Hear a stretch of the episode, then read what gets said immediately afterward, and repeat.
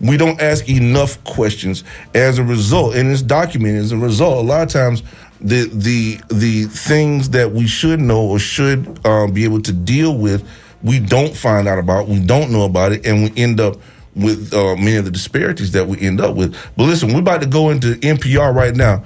Um, for those of you who are on, I apologize for the lengthy lengthy conversations, but I've, I've got we we had to get to the the, the meat of this conversation, um, and the stories are very helpful, the narratives are very helpful. Um, we'll be right back uh, with the Sunday Forum. Uh, in just a few minutes, folks. And we'll uh, take your calls tuned. when we come will, back. Yes, we will take your calls when we get back. If you will just hang tight with us, please.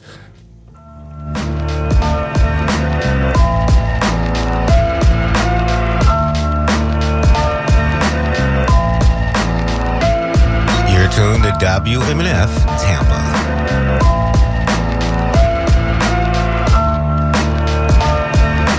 Live from NPR News in Washington, I'm Giles Snyder. A Libyan man accused of making the bomb that blew up Pan Am Flight 103 over Lockerbie, Scotland in 1988 is in U.S. custody. In a brief statement, Scottish officials say the families of Lockerbie victims have been informed, and the Justice Department says the man will make an initial court appearance in a federal court in Washington, D.C. The explosion killed 270 people. The only man convicted of the bombing died in Libya in 2012. He'd been released on compassionate grounds by the Scottish government after his cancer diagnosis. Ukrainian President Volodymyr Zelensky says Russian drone attacks have left one and a half million people without power in the southern region of Odessa. He spoke in his latest video address to the nation. This is the real attitude of Russia towards Odessa, the attitude towards its residents. Deliberate bullying, deliberate attempts to bring disaster to the city. Our defenders managed to shoot down 10 of the 15 drones. Ukraine is hitting back. Kiev has reportedly used American made HIMARS missiles to attack the Russian occupied city of Melitopol. The city is key to the, to the uh, Russian defense of southern Ukraine. Denver, Colorado, migrants who've been arriving in the city have prompted the city's government to take emergency action. Colorado Public Radio's Kevin Beatty has more. Denver set up an emergency shelter to house nearly 200 migrants who arrived over the last week. That's after a large group showed up at a Denver homeless shelter. Many of them said they had been bused from El Paso, Texas. Ruben Garcia, director of El Paso nonprofit Annunciation House, said the nation needs networks of support to catch asylum seekers released by Border Patrol. Last Monday, it was almost 1,300 that were released to us. We want to send buses to faith communities in the interior for the reason of helping to spread out the responsibility. Migrant advocates are asking Governor Jared Polis to open permanent shelters around the state. For NPR News, I'm Kevin Beatty in Denver. The Federal Reserve expected to raise interest rates again at its uh, monetary policy meeting this week. Steve Beckner reports. The Fed has raised the federal funds rate by three quarters of a percentage point at four straight meetings. But recent hints from Chairman Jerome Powell have Wall Street expecting a half point move that would take that key short term rate to a target range of four and a quarter to four and a half percent. What remains uncertain is whether a slower pace of rate hikes means less monetary tightening ahead. Powell has said the Fed has more to do to make rates sufficiently restrictive to reduce inflation to 2%, and that rates likely need to go higher and stay higher than once thought. How much higher is a question that will be answered in part when the Fed releases revised rate projections for next year and beyond. For NPR News, I'm Steve Beckner. And you're listening to NPR News from Washington. Officials on the Channel Island of Jersey say they're moving into the recovery phase of their search and rescue operation following an explosion yesterday morning at an apartment building. The move suggests that emergency crews believe there are no more survivors. Around a dozen people are reported missing, three people are confirmed dead. A cyclone hit the eastern coast of India this weekend. Raksha Kumar reports that rescue efforts are now underway in one of India's largest cities. Four people were killed and hundreds were displaced after Cyclone Mandous hit the city of Chennai. Most of the city was waterlogged and flights were cancelled. Approximately 400 trees fell across Chennai. Schools and colleges will remain closed. 11.5 million people live in Chennai and it is a major commercial hub as well.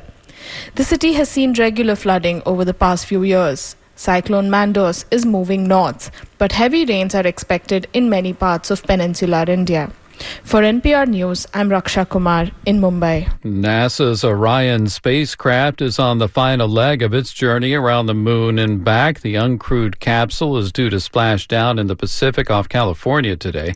NPR's Nell Greenfieldboyce says mission managers want to see how well the spacecraft's heat shield works as it re enters the Earth's atmosphere at 32 times the speed of sound. If all goes well, parachutes will deploy. It'll splash down in the Pacific Ocean near San Diego, and then they'll recover the spacecraft. The Orion capsule is returning 50 years to the day after the Apollo program's final moon landing.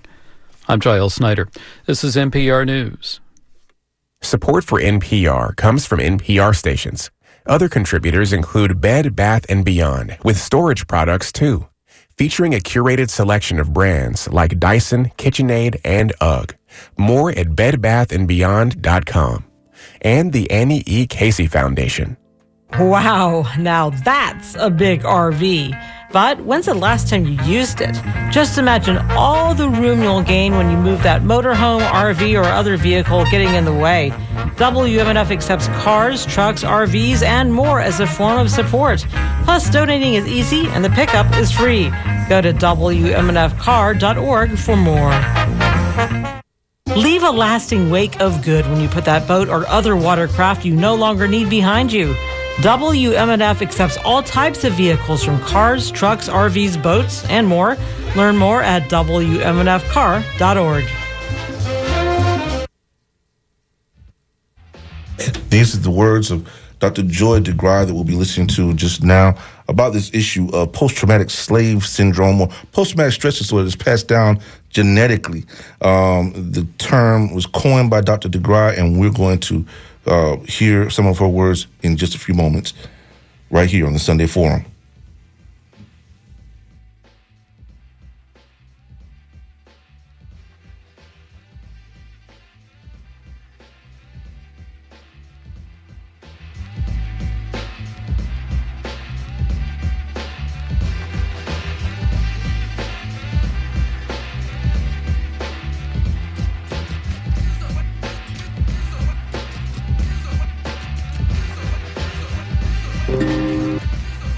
Post traumatic slave syndrome is an explanatory theory that really looks at multi generational trauma.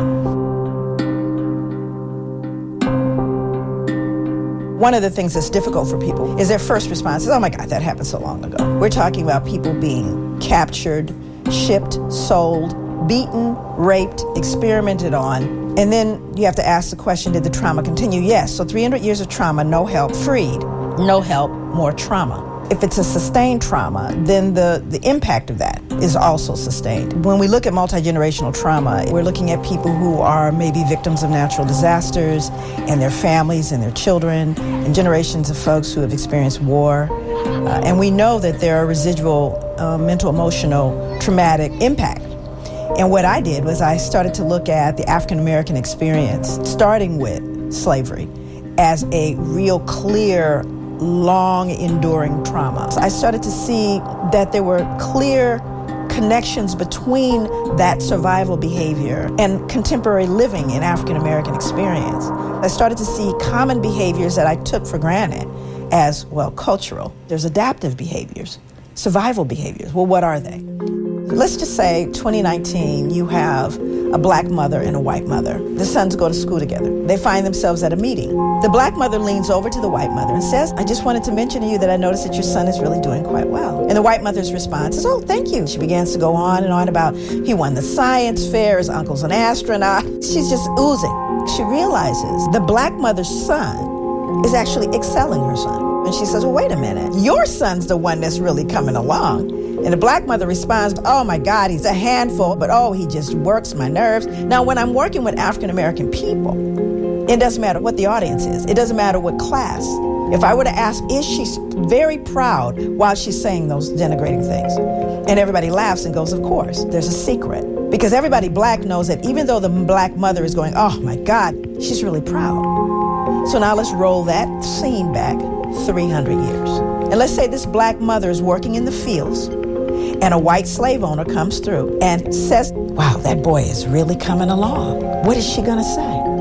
No, he's not. He's he's stupid. He's he's shiftless. He can't work because I don't want you to sell him. So I denigrate them to protect them. That is called appropriate adaptation when living in a hostile environment. The little white boy, say Timmy, you know, he feels really comfortable and happy about what his mom just said about him. And Trey looks at his mom and wonders, why can't you be proud of me? Because he doesn't understand the secret yet. And by the time he learns the secret, he will have already been injured by it. Post traumatic slave syndrome. PTSD um, is a disorder that occurs as a result of a single trauma. You don't even have to be there to actually get a diagnosis of post traumatic stress disorder. You could just hear about something horrific happening to someone you love. So you have people who have experienced it firsthand, people who have witnessed it in their environment, right? People who are continuing to be oppressed. That exacerbates any possibility of healing. So it's not post traumatic stress disorder because then it becomes part of uh, what we call your socialization process. So you begin to normalize a way of living and being, everything from what we eat to what we believe it means to be a friend. You know, all of these things are colored by history. And if you don't understand it, you're going to fold in things that you've just assumed are normal. But post traumatic stress disorder, you know, exaggerated startle response, outbursts of anger, uh, feeling of foreshortened future. There was a point where there were you know, African American children in different urban settings that didn't expect to live to be adults because they saw so much death that they started planning their funerals like at 13, 12, as young as 10. It, when you start looking at the, the simple biology, you start looking at the, the impact of stress on health. And while we look at general stress, you know, we know finances, you have illnesses, all these different things. How about being black? How does factoring in being black in America impact your stress level and therefore your body's ability to operate its own immune system because we know it compromises the immune system. Once you understand it, then you can deal with it because you see it's habitual. You socialize, it becomes part of your being. So, one of the ways you begin to address that multi generational trauma is to work with the people it directly impacts, to hear from them. And when you give the people the information, they, can use it. I think the first order of business is beginning to have a conversation. And the other is to educate the larger society. You have to stop the assault. So, this is not purely a clinical thing, this requires social justice and change. That's where part of the healing is. It's not in a clinical setting or in a pill. It's in fairness and justice and safety and equity. We got to work with some of those clinical things, some of those issues of panic and anxiety. And we also have to deal with the fact that you have a system that is set up to oppress you and to continue to injure you. Both those things have to be dealt with. And they cannot singularly by themselves affect a change. They have to be done collectively.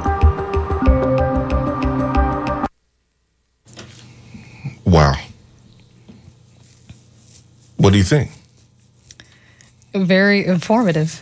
Yes, and and I agree with a lot of stuff that she said. Um, Mobili? Yeah. You internalize this socialization. Is the mother, as she was saying about the mother enduring slavery, who would denigrate her son so that he wouldn't be sold. But by the time he understood the secret, it was already internalized in him. Mm-hmm. Mm-hmm. So that kid, but you know, we have post-slavery syndrome. White folks have it too, which is probably why we still grapple with this this racism. You know, this uh, white supremacy. Right. So Right. Yeah, did Right. you see that movie that Tyler Perry just recently did on Netflix? I don't know if I, I brought What's it up. What's it called? Uh, God, what is it Jasmine. called? Yeah, yeah. Jasmine. Yeah. You yeah. did? Yeah. Jasmine's loved, Blue. loved the Excellent ending. movie. Excellent Loved movie. The ending. I thought the ending fa- was messed up. his face. Oh, the dudes. Yeah. Yeah, because he realized he's half half black, half white. Half white. Uh, It was a great ending. Oh, you Great talking about- oh, oh, you mean the ending? Ending? Yeah, the ending, Yeah, ending, that yeah. was. Yeah, because that that was that was. But that's that what was. happened a lot back back during those times. Yeah, yeah. Um, we want to hear from you folks. 813-239-9663. Um, we're gonna take this call. Come on. Okay. Uh, Let's, let's get the call. Yeah. Caller, you're on the Sunday Forum. Oh, good morning. Uh, this is Chris Steiner in Clearwater. Chris, what's going on? Oh, a bunch of points to make. Uh, first off, all for uh, for connective tissue, I uh, have, uh, I can speak from experience having healed a rotator cuff a couple times without surgery, um, just with supplements. And uh, the two best ones I think that helped me were uh, shark cartilage and uh, organic bone broth soup and and methyl sulfonyl also known as MSM. But um, there are quite a few others I took. Uh, you probably heard of chondroitin sulfate, and uh, um, I'm trying to remember the other one. Uh, hyaluronic acid. Uh, if you want to check a whole list of these uh, different supplements, uh, you might want to check out. I have on my connective tissue blog. It's uh, over at the blogs page at theliberationstation.com. Okay, I'll check it out. And uh, and for Daryl, um, uh, check out uh, activated charcoal. Uh, that's a supplement you can take. It's uh, called activated because it's the charcoal from uh, coconut that's uh, activated by exposing it to oxygen, making it more uh, uh, better for uh, uh, soaking up toxins. It's really great for uh, preventing even uh, food poisoning. If you've noticed you get food poison at first onset, you want to take that. Um, take a couple capsules. You know, bring it with me when I go out, just in case. And uh, when it comes to insurance, um, one of the worst things that you can have is really good health insurance. In my experience, seeing other people when the doctors want to run tests, uh, all the tests that they can get uh, for insurance to cover, and all the different treatments that uh, patients will put up with. So um, that's why I think that uh, health insurance is uh, just a defective, deadly product often, and uh, your best insurance is to make sure you never get in their clutches of the medical, pharmaceutical, industrial complex. Um, and uh, you know, uh, it really is a fascist uh, pharmaceutical, you know, pharmaceutical complex because what we have is uh, recently with um, what Mobili called the triple demic, we have now uh, what's what's going on uh, with uh, Operation Warp Speed, which is you know funding the pharmaceutical companies. They don't have to pay any of that back. Um, continue to make record profits. Uh, you know these multinational corporations like pharma, uh, record profits, and they have no uh, allegiance to any cor- any company. I mean, pardon me, any any country. Um, and uh, and so we have liability-free COVID shots. All all vaccines are liability-free under the National Childhood Vaccine Injury Act of 1986, and the emergency use authorized products of the COVID shots. Those are covered under the PREP Act of 2005. The pharma companies have no liability, so that's fascism.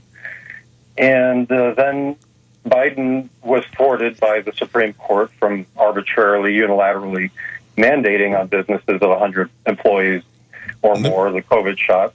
Let me let me let me let me stop you right there for a moment, man, Look, because I want to I want to get down to the, the real issue here that, that we're that we're focusing in on um, more than anything, and that is what what are your thoughts on the post traumatic stress versus post traumatic Uh-huh. slave disorder?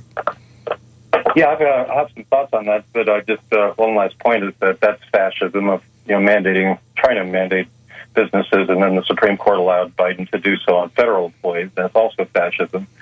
Uh, you know, these companies without liability. Um, I guess that's a form of slavery. So I feel a bit traumatized seeing people trauma, uh, seeing, seeing people um, dying from um, in higher numbers. Now the Washington Post even admits, I'm surprised uh, that the that the COVID shot recipients uh, they've reported November 23rd uh, make up the majority of COVID deaths.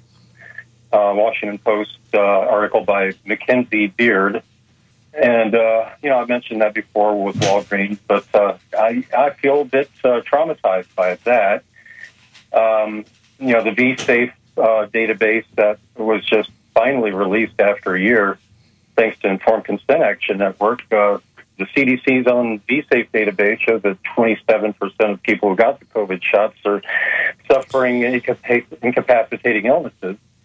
But, uh, you know, we, we have epigenetics, nutrigenomics, uh, the, the studies that show that our genetics can improve. You know, you're talking about how, uh, how uh, ideas can be, uh, feelings can be passed on through generations. Well, through pleasant experiences and nutrition, we can also improve our genetic expression. These studies, these uh, these studies show that uh, anti-cancer genes can even be turned on from a, a short uh, watching a short comedy skit. That's interesting. That's interesting know. Yeah. Uh, however, you know, I, I think I think um, one of the one of the biggest things is uh, is as as we're discussing now is the issue of of the condition that people live in.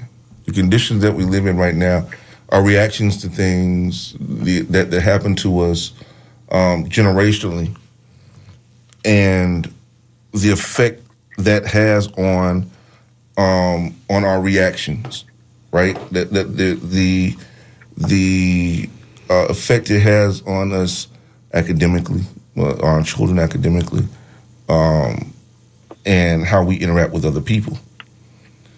I think that you know that and that's and that's what we really really want to find out uh, is what people are, are thinking about that. Well, what we have now is is the bankster gangsters enslaving us today, and that's our common enemy. And you know, I've been told that I don't know what it's like to be a slave. Well, I answer that I do because I am using Federal Reserve notes. That uh, you know, if you look in federal law, Title 12, Section 411 says that Federal Reserve notes are debt to the uh, the Federal Reserve payable by the United States, which are two separate entities. You know, Federal Reserve's a for-profit organization that can't be audited fully. So, uh, you know, and also the uh, Modern Money Mechanics is a publication by the Chicago Federal Reserve that says that whenever you take out a loan, that they uh, that you're giving them permission to issue the principal, but they never issue the interest into circulation. So it's impossible for everyone to play pay back principal plus interest. So that means that we're forfeiting our uh, collateralized real property and are ruining our credit and people going into bankruptcy giving up all that hard-earned uh, you know the actual physical credit for the banksters who don't produce anything they're the real slave masters they they produce nothing but in the you know chattel slave days at least uh, the slavers uh, promised you a place to live and and food to they wanted to keep folks living working but uh, No, No. slavery, chattel slavery was All not. right, sorry, any- we, was we got to go to another caller. Thank you for the call. Thanks. Well, Okay. let me also say that while we're talking about this and, and, and whatever he just spouted off, Florida still led in COVID deaths. Florida is still the leader in deaths. States. Are we still misrepresenting those numbers US too? By the way. We, Yeah, of course. We're still The governor presided over 83,000 deaths. And yet he's trying to take a bow for his response. Now his his latest outrage is he's going to sue. He's going to sue vaccine makers for the the uh, side effects. He's I mean, give me a break, man. Come on. You're talking about uh. DeSantis? Yeah, Oh, okay. yeah. Let, us go to the next call. All right. Caller, you're on the Sunday Forum.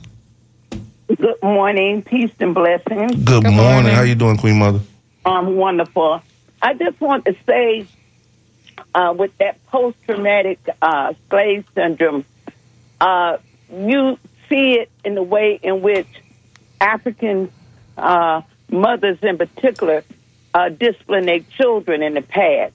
Mm. Uh, it has always been to discipline the child and to fear so the system won't get them. So, regardless of what was being said from the child's standpoint of view, it was not believed because we know, you know, as African parents and mothers in particular, we watch uh, sons, husbands, brothers experience from lynching to the harshest criminal penalties. And so the, the fear that was instilled by that belt was to hopefully shield that child from entering into any of those paradigms. Now, it's when we as adults begin to see that when we try to have uh, adult sensible conversations with uh, people in authority, then they're treating us like children. Now, you know, we simply don't do as much discipline now because we know what we're up against. And now to the detriment of the child, not that the discipline has to be uh, in that physical form, but a way of showing the child how to navigate through the system. And one of the biggest problems that we have, Walter, uh, in this is that mix, mixed messengers in our community, and we know some of these folks that is propped up is held up by the system Mm-hmm. do the worst condemnation against black community and black leadership. But we won't say nothing because we witness him, but we don't want to have these public fights. Uh, we, we, we don't want them to know we'll say this to each other. But in a critical condition that we're in right now, if we're to have any sense of surviving any of it, those that profess to be our enemies by their actions, they could be light skinned black to blue black. If they're not aligning themselves up with the righteousness of black people surviving, we're doing a disservice to ourselves and to future generation if we don't take them on. I don't know no other way you uh and, and you look at what's going on in Ukraine. You s- uh, you know why, why, why they just can't get along? No, you just can't get along when people are attempting to dominate and destroy you. Right. We're beyond these casual conversations because we know so and so and so and so inside the black community why it is being ravished it up. And we got key black people, key black people now on various posts, but they can't do nothing for us. They can't do nothing for us. But the only thing they can do for themselves is get a paycheck or hold on to those positions of pleasure. And so for the masses of the black people that's catching hell, what are we to do? Right. No, we're going to have to have some real struggle, and it takes mature people to enter into the arena. Thank you so much. Thank, Thank you. That that's a you know, she makes. I mean, she she hit on all the all the points basically. Yeah. Of what of what Dr. DeGruy was saying, even right. If, if you hear if you hear her argument, you hear her her passion. Yeah. Right. Mm-hmm. As as one who is a mother, right. One who is our elder actually, and has seen a couple of generations more than we have regarding this thing uh, that, that we're seeing, then you know what she said about the belt, right? Uh, the specifically saying specifically, listen to what she said, what what Queen Mother said, right? What did she say? She said the mother and the belt. That's what I. That's what I saw. That, that's what I heard. The mother and the belt, and that to me that's significant because you didn't say the father and the belt. You get my point? Mm-hmm. That I believe is a is a stressor, right? I think I think that's a contributor to what we what we face uh, because as we as we start to look at what it is, you know, the, the presence of a father in the home and the generational, uh, the generational change that we saw or see with regard to what should be or what was was defined as the as the what the nuclear family is that what it's called? The the nuclear family? Father mother father mother children father mother child Mm-hmm. break apart i mean that, that just never that that never really that that existed for us it, it exists for us i mean obviously we have fathers and mothers because there wouldn't be any of us right Right. uh, but the home itself, the, the type of the type of uh, issues that we see in the home when we see our children as, as they grow, um, have the type of have the type of insecurities that they have. Uh, I mean, Dr. DeGruy speaks of it. Mobili, you, you pointed out. Queen Mother pointed out actually when she talks about the type of the type of things that we do against each other. Yeah, learned through slave from slavery. Right. It's um, the way you know We couples denigrate were it. not allowed to to even marry. You know, Right. They weren't allowed to have their own lives, and uh, we fell under so many rules and regulations, even post slavery, that Yep. that that perpetuated a lot of this powerlessness in the home.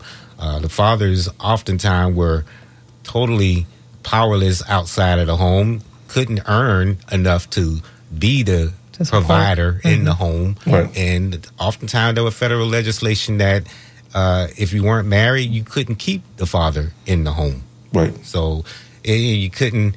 And, and what does whipping? Uh, what role did whipping play in slavery, and how did we internalize that in terms of trying to control children in their home? And what message does that send to kids? How did that make them walk through the world? You know, once violence is the answer to everything. Right. you know what I'm saying? And that's Right. Exactly where society wants, especially our boys, is to think that violence is the answer, and then that drives you right to prison, which is a perpetuation of slavery. So so so let me go let me go to something that I saw. My wife sent this to me one day, and it it it just it caught her eye because she felt she was like, "How the hell did we miss this? How did we miss this?" Right. So we watch these cartoons, right? And this is a, this is another show I want to do as well, but uh, but it is very relevant. Um, we watch these cartoons, and there's this one cartoon that was done um, by um, Walter Lantz. Uh, I'm What's ashamed of the fact that I'm ashamed of the fact that his name was Walter, but nevertheless, uh, he was a famous cartoonist, Mhm. cartoonist and cartoon producer. And Lantz created this this one cartoon that was called Lazy Town. Now, Never heard of it. if, if you look it up, it's on. You can watch it on YouTube. All right. On Lazy Town, um, there are all these stereotypes that, that are made, and the stereotypes are uh, fall right in line with many of the, of the things that we see as, as a result of. Um, and we had a call that just came in. Yeah. I will come to you in just a second. Uh, Many of the stereotypes that we see regarding the violence we do against each other. And I think the violence we do against each other, and and, and, and it comes from the violence, violence from the standpoint of sexuality, violence at the standpoint of actual violence, physical violence of hitting each other, right? Yeah. Um, and hurting each other physically. Uh, when we, uh, when, when, like, there was one part in it where you have uh, the, the ship is real lazy. Everybody's slow. Everybody's black, mind you. Everybody's black. There's not one white person in the entire town. Everybody's black. Um, it's a shanty town. It's it gives you it puts you in the mind of post slavery South, right? And here it is called Lazy Town. So the the the um the concept is the ship comes from the north somewhere, right? And they're playing jazz and they're upbeat and everything like that. But in Lazy Town, there are is slow, shiftless, lazy, and you have um, the the the mammy, right? Um, the stereotypical mammy who's standing there, she's washing clothes, frumpy and everything like that, unattractive, asexual, that whole thing, right? And then you have the men, uh, the, the the men who are laying around and they're slow and shiftless, and uh, and then they, then you have two men who are sitting right there by the boat that comes in, and they're they're fighting, and they're slow, and that's supposed to be funny. How they how they tell my son, uh, I'm gonna hit you, and then another one tell my son, I'm gonna bust your head, and and so that's supposed to be funny, right? At the same time that this is happening, the fast moving, light skinned black woman, um, who, by the way, is wearing a see through dress. Did you hear what I just said? a see through dress. Who? So in other words, she's hypersexualized. She's curvy. She's nice looking. She's light skinned. Right, mm. and she's going to teach everybody else about how to how to how to not be lazy, how to pick it up. Right. These are these are the types of this is the type of people don't think this is violence. This is a type of violence. Right and it is, and there is a it, there's a stress a stressor that that's played that that's actually personified here right? Because these are things that we are we are constantly going up against each other about. And but at, at one point you know we laughed about this crap. We saw this and and we we many of us saw this and many of us thought it was just the funniest thing on earth. But guess who else thought was funny? The white folks who actually created it.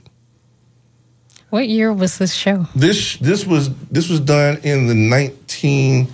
This is I got to look at the year again, but I believe it was the nineteen forties. Okay. I believe it was the 1940s. So, so the, the, the point is that that there are all types of things that are introduced into our into our society, into our community, that keep this thing going. They keep this type of mentality moving, right? And these are stressors. Now let, let's let's go back to the medical thing. Um, and, and want to hear from you. 813-239-9663. 813-239-9663. This is the Sunday Forum. Um, as we're talking about the issue of um, of post-traumatic stress disorder versus post-traumatic slave disorder. Um, we're also talking about medical uh, as a part of that conversation. We're talking about medical um, disparities uh, and, how we're treated in the medical world, how black people are treated in the medical world. Okay, so so let's go back to J. Marion Sims. Okay, so J. Marion Sims was this man who was called the, the father of gynecology, right? And one of the one of the most famous things that uh, famous incidents that took place when he was doing his experiments on black people and black women in particular was the was the gynecological experiments he'd do in order to create these these um, these instruments, right? So he had three women in particular that he had. One's name was Bessie. Um, um, the other was um, her name started with an A. Um, Anarcha, and the other name was Lucy. And so, um, so he he and of course it's, it's documented that he may have had he he was probably he definitely had more than that, but these three right here were actually uh, three slave women that he actually got from other plantations Mhm. that were brought in because they were having difficulties, postnatal difficulties. They just had babies, right? and they were having difficulties with their bladders or anything, you know, things like that. But there were female issues, uh, gynecological issues, and so what he would do was have them sit on all, get on a table, a regular like table, right? And he'd have them in front of other white men, stand there and and and without anesthesia and with great pain, he would go in and he would he would go into their vagina as they were sitting on all fours. You understand, like an animal. Yeah. So he was examining them, but but but in a but in an unethical way. Okay. Right. Okay. And mind you, there was no there was no Yeah, there wasn't the stuff that we have today. right. There's no anesthesia. They were using they were using uh uh what do you call it? Uh not poppy uh, opium. Right? Didn't do anything for these women. These women were in excruciating pain. And in many instances, for years, for years, they went on with no, with, with whatever it was that was wrong with them was never fixed. Except later on, when he finally figured out uh, a, a particular procedure after he'd done it several times. Now, these women, right, these same three women worked with him as nurses. As other women were brought in to do these same type of experiments or or new ones even. And he was able to he was able to form new uh, technology, so to speak. I wouldn't say technology, but instruments to do this. And I'm I'm sitting there like, man. First thing that comes to mind is Roe versus Wade. Yeah. First thing that comes to mind is Roe versus Wade. This is the history of this stuff, and I actually, I actually, uh, we never talk about this stuff. We never talk about it. We never talk about the fact that that that that when we talk about things like um, uh, uh, sickle cell and the fact sickle cell versus cystic fibrosis. Cystic fibrosis is something that you find in, in, in white people that lead that that shortens their lives to about 27 years old or something like that. Mhm. So around 27 years old, their that's the life expectancy, right? Okay, that's bad. What's also bad is what we know happens with Sickle cell. sickle cell anemia. Sickle cell anemia is seen as a black, but because it's seen as a black disease. Let me say it again. Because sickle cell anemia is seen as a black disease, it's a documented, mind, mind you. It is ignored, and the research on it is ignored. And it's, it's only by the grace of God that they were able to come up with the concept of, of using bone marrow as a means to actually uh, heal this thing. Maybe, depending on the type of or the, the type of disease of sickle cell disease you have. Right? Right. Now, mind you, what what is what is what is horrible about this situation is not just the uh, is is is is the fact that societally people will sit there and take and take the money the funding that should that should go to sickle cell and put it towards cystic fibrosis because it's the black disease so it's put on the back burner Yeah, I'm not surprised. right Yeah. So, so when we go into hospitals, right? When those of those of us who have this go into hospitals, and, and, and let me be clear about this: sickle cell disease is not just a black disease, mind you. It's something that happens to people who are descendants of folks or live in Mediterranean areas or areas near um, um, in in Africa, even in Southeast Asia. Well, what's the percentage of sickle cell anemia? Because I know it's not it's not high, right? Because not not a lot of people have it, right?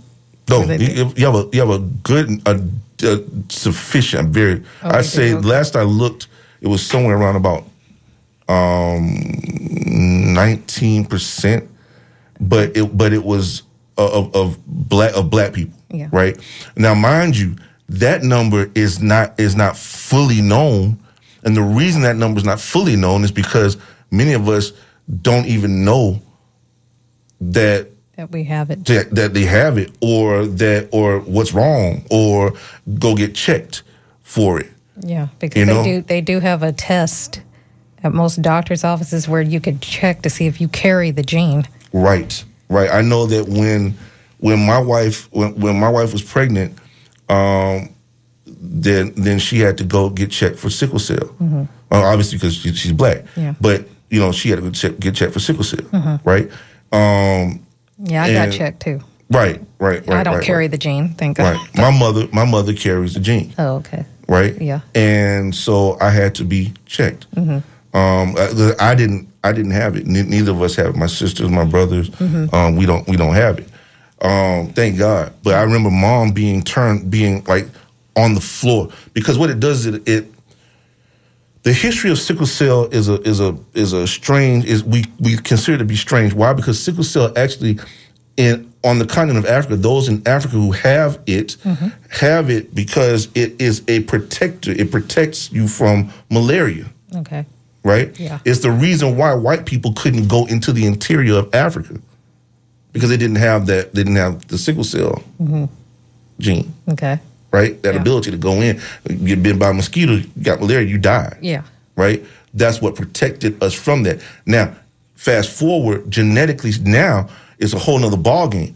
We're on this continent. Um, we were able to survive in the you know in the in the low countries and stuff like that because of that gene. However, what ended up happening as a result of it later on, now what we're seeing is because the environment is very different now, right? Genetically, we're very different. What happens now is we it, it attacks the organs, right? It attacks the organs. So as it's moving through this sickle-shaped blood vessel, is moving through your is moving through your veins. As it's moving through the veins, it hurts. It's very painful. And as it as it as it hits those organs, it's it's it's where it's supposed to protect them. It now is attacking them. Right. The only black person I know that had that well is um, T Boz from TLC. Right. That's the first time I had heard about sickle cell anemia, and and I I mean. um she talked about the pain that she went through. She would have like seizures, or she would have like the these pains going through her body and stuff. Right. She has to be on medication and everything. So Well, they would go to the hospital. yeah, she went to the hospital. Right. And when you go to the hospital, they don't want to give you any pain medication. Right. The reason they don't want to give you pain medication is because of what they call the opioid crisis. So they assume because you're black, you're there for opioids. Yeah, that you're going to abuse the opioids. You're going to abuse them. And not only that, but they also had this thing where they had this this uh, this belief that because you're black, you you have this high threshold for pain, and that's the one damn thing that bothered me about what I was going through. They didn't give me any medication until later. Why? I was in pain.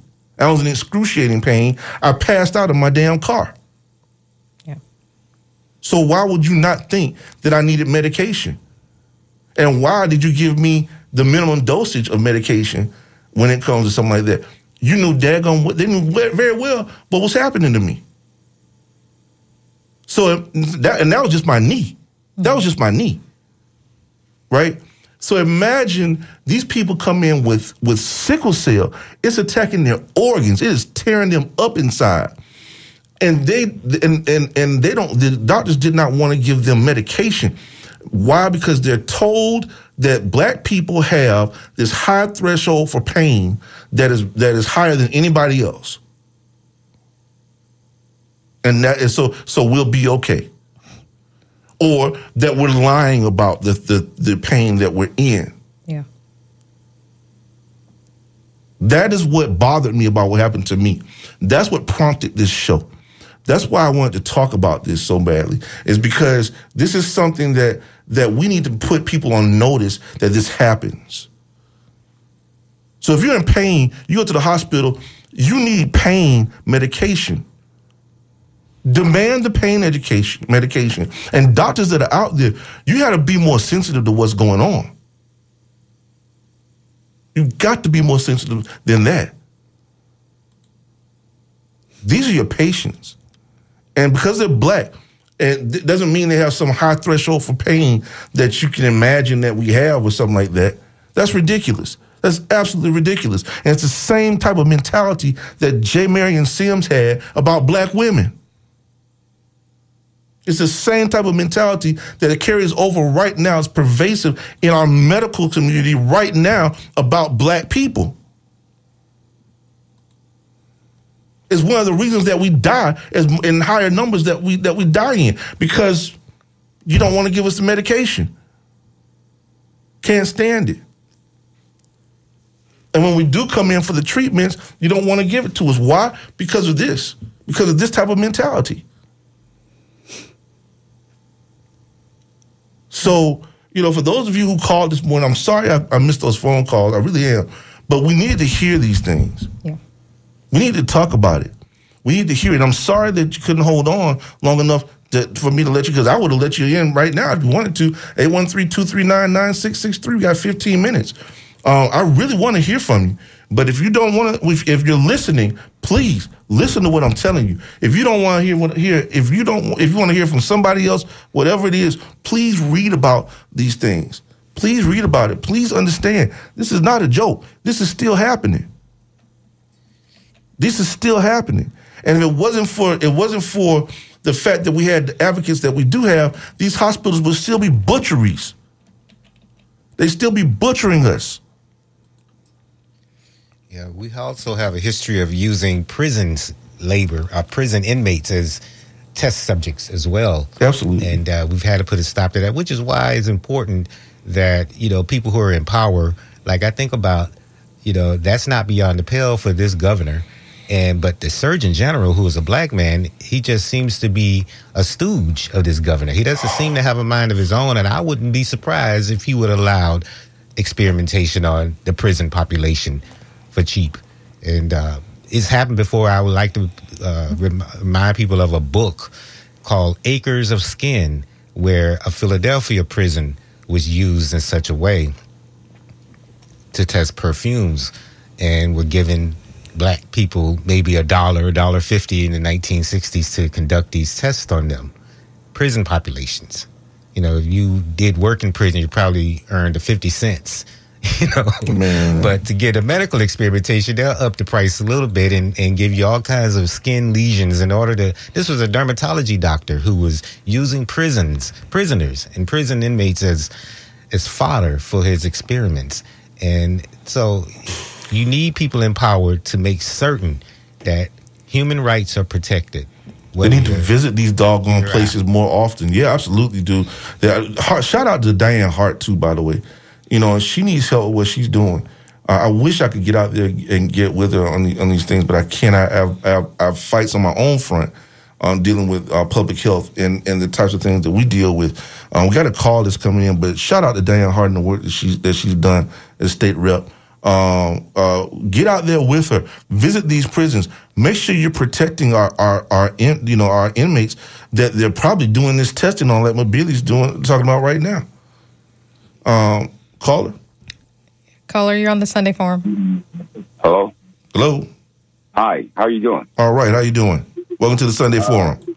Yes, I'm great. Uh, I've listened to your show, and um, I'm going through some of the same things you're talking about. Now, number one thing is when you step in the hospital, uh, they ask you, "How do you feel?" from one to ten. Please stop telling people you feel okay because they write that down and they also use that against you. They tell you mm-hmm. you feeling fine today. Oh, scale of one to five, how you feel? If you say five or four, guess what? Like you say, you're not going home with no medicine or anything. And also, I tell the doctors all the time, I could get Tylenol from the Dollar Tree because my bills be so high. Like you say, they won't give you no pain medicine to come home with, but they they want to give you a Tylenol.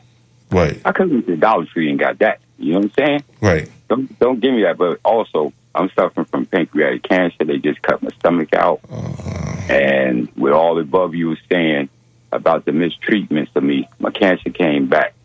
But now the insurance companies and the doctors, oh, they're my best buddies now because they're in a little trouble. But yeah, they neglected me. Like you say, if you black and you go in that place, you got to fight all the way through to to they uh, you get the discharge papers. It's a fight. I got pictures of the room I was in. I got pictures of also security guards. They in they. It's a gang. It's a gang at the hospital, and we and we only they really only like black people there to experiment on us. Like you were saying, brother, about the uh, whatever that disease is white people get versus sickle cell. Mm-hmm. Cystic fibrosis versus sickle cell. Right. Yeah. Yeah, they experiment on us to make those people better. Like you said, we got a higher pain. Yeah, that's true. I mean, well, I don't want to get technical with a lot of stuff, but uh, I, I, I wouldn't. I wouldn't even go there with that, brother. I, I, you know, I don't. I don't even think that we have a high threshold for pain, and, and I, I, you know, I don't even want to go there with that because I, I don't, I don't, I don't subscribe to that. We're human beings, and well, well, brother, I ain't gonna get technical with you a lot of things, but it's it's the, yeah, 'cause- because uh, I had to go to religion and all this. But let me tell you something: you were the first thing created, so therefore, like melon, they don't have melon. What do you mean? They white white people don't have melon in their body, so yeah, you can say we have a higher because we do. It's fact. It's fact. And yes, we do because we're original. We're original, and you know, like you say, you go from black to light skin to white. That's just the bottom line. That's how you know generics goes. And they are weaker. We can stay in the sun. They can't. They don't say tannin index. You know what I'm saying? We don't know. We don't. On the radio, you see, they talk subliminal, sub, subliminal to each other too. Also, tannin index today is a ten. Uh, what black person you know going to run the store getting something to put to tan their skin? well, that's true. But that, but at the same time, when we talk about thresholds of pain, I mean, my knee being torn off versus yeah, brother, you know, know. A, a white person's knee being torn up, and my you know, I wouldn't, I wouldn't sit up there and try to and and and propose to to determine whether my pain is worse than theirs. All I know is I'm in pain, and, fighting and how they treat me versus how they treat them. Yes, they sir, treat I me. I'm fighting right now to get a scooter. Every you, if you go to the same clinic and I see three or four white guys, they got theirs already. And I, Right, how long right. take you to get yours? Well, I'm still fighting to get mine, but they got theirs. You know what I'm saying? Unbelievable. It's not right. Also, I like to say too that uh, um, I'm a member of Digital Underground. Uh, Kenny K. I used to be Kenny K. on the Kenny K. Show. Okay. So I'm, I'm Omar. Everybody who knows me, 88.5. Shout out to all you guys. Okay, all right, all right. Uh, yeah, to everybody in the 88.5 family, yo, yo, you got a good show, brother. Hey, man, appreciate you, Thank man. you. And everything you're saying, I'm like, I'm going through it, and if you got to fight, Uh, And, and everything them doctors tell you, don't believe it. You know you you hurting, you hurting, and you got rights, and you and, and also they can't kick you out the hospital. People don't know that. You, hey, it's a lot. It's a lot, brother. But we, it's a fight all the way from when you get in there till you leave out the door. I can tell you some other stuff. Ooh, ooh, ooh. But um, I'll, I'll let you brothers get back to y'all show. All right, all right. Hey, appreciate you, brother. Appreciate you. Great job. All right. Thanks. All right. peace. Um, Yeah, I will say. Oh, no, ahead, no, ahead, no, I was just going to say that, that I wanted to talk about the hospital treatment. Now, my mom, I, I don't know if I've ever said this over the air, but she had breast cancer back in 2018, and, and and she was she they actually treated her very well. She, you know. Uh, did her treatments and, uh, and and is in remission right now, thank God. But my grandfather, when he had dementia, he was not treated well. Uh, when she went to go visit him in New York, he was in a um, in a uh, nursing home in Brooklyn. She said he was filthy. He, he smelled like pee. I mean, he was looked disheveled. He looked like he hadn't had a bath. And then eventually, uh, he he did end up passing in 2013. But yeah, they just, I mean, they they didn't really take care of him. And uh, Yeah, I think uh, American this system has a hard time dealing with mental illness. Yeah. And they really don't know how to take care of people with mental illness. And, and we as humans can lose our patience Right. with patients who are mentally ill. Well, and they should have been treated because I mean there were signs. I didn't even know it. I didn't find out until uh, I hadn't spoken to him in a year actually before he passed, and apparently he was already having signs. And then uh, when it got worse, he was put into to a to a nursing home. So where he, like I said, eventually died. But uh, yeah, be- better treatment definitely for our people. But we do have, actually have another caller. We got room for one more call. Now, let me just say this eugenics thing. Uh, it, it- this this is also plays right into the concept of eugenics. Um, you know the the the ideology of of, of just ridiculous assertions about about our ability to take on all this pain and and how we how small our brains are and all this other anatomical bullcrap they came up with Yeah. that you know that made us undesirable Hopefully, so to the speak. You know, movement was discredited decades ago. yeah, thank God, man. But you know, I do want to give a shout out before we get off the air to pioneering black feminist Dorothy Pitman Hughes. She died here in Tampa just recently. She's a child welfare advocate, lifelong community activist. She formed a powerful speaking partnership with Gloria Steinem and appeared with her in this famous photo with her and Gloria Steinem holding up the black fist. So I want to give a shout out to her, Dorothy Pitman Hughes. She passed away.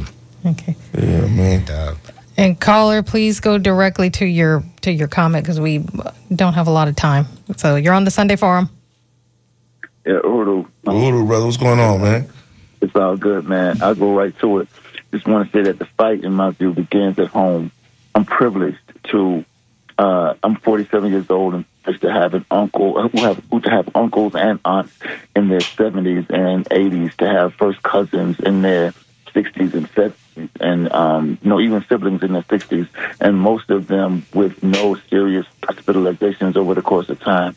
And uh, you know, so the fight begins. Uh, you know, just like you know else when it comes to education and you know even uh, you know uh, energy conservation, most of it, you know, it all begins at home. So I don't have this notion. Uh, you know, fortunately, I've, I've been able to witness it firsthand. I don't have this notion that we have to get sick and go to the hospital. We can eat ourselves. We can, you know, apple a day keeps the doctor away. We do a few more things to keep the hospital away too.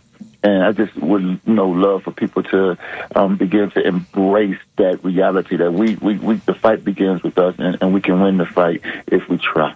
Man. Uh, You know what? He, he's right. He's absolutely right about that. Uh, that is a that is a, uh solution. That is the solution, truthfully, um, uh, to this. However, there's still there's still the the issue of, you know, we're humans. We do get sick. Yeah. right? It's Um, inevitable, unfortunately. It's inevitable. And the way that my father was treated when he when he was in the hospital, if we had not if we had not been there, Mm-hmm. If we're not, and it's sad that we even had to say what we had to say. Um, you know, when when somebody revealed who he was, oh, then all of a sudden it was, oh, we gotta do. No, you should have been doing that to begin with. Didn't matter who he was. Yeah. Should didn't matter who he was, right? And so we were there constantly to try to make certain that, that, that he was treated well. Um, you know, this is what it takes. This is what it takes, folks. Listen, um, this conversation's not over.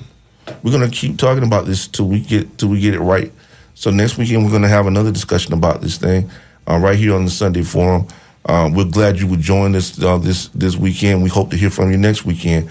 Uh, please stay well, uh, stay up, and as always, from my voice to the radio waves, to the hearts and the minds of the people, I love you. And there's absolutely nothing you can do about it here on the Sunday Forum.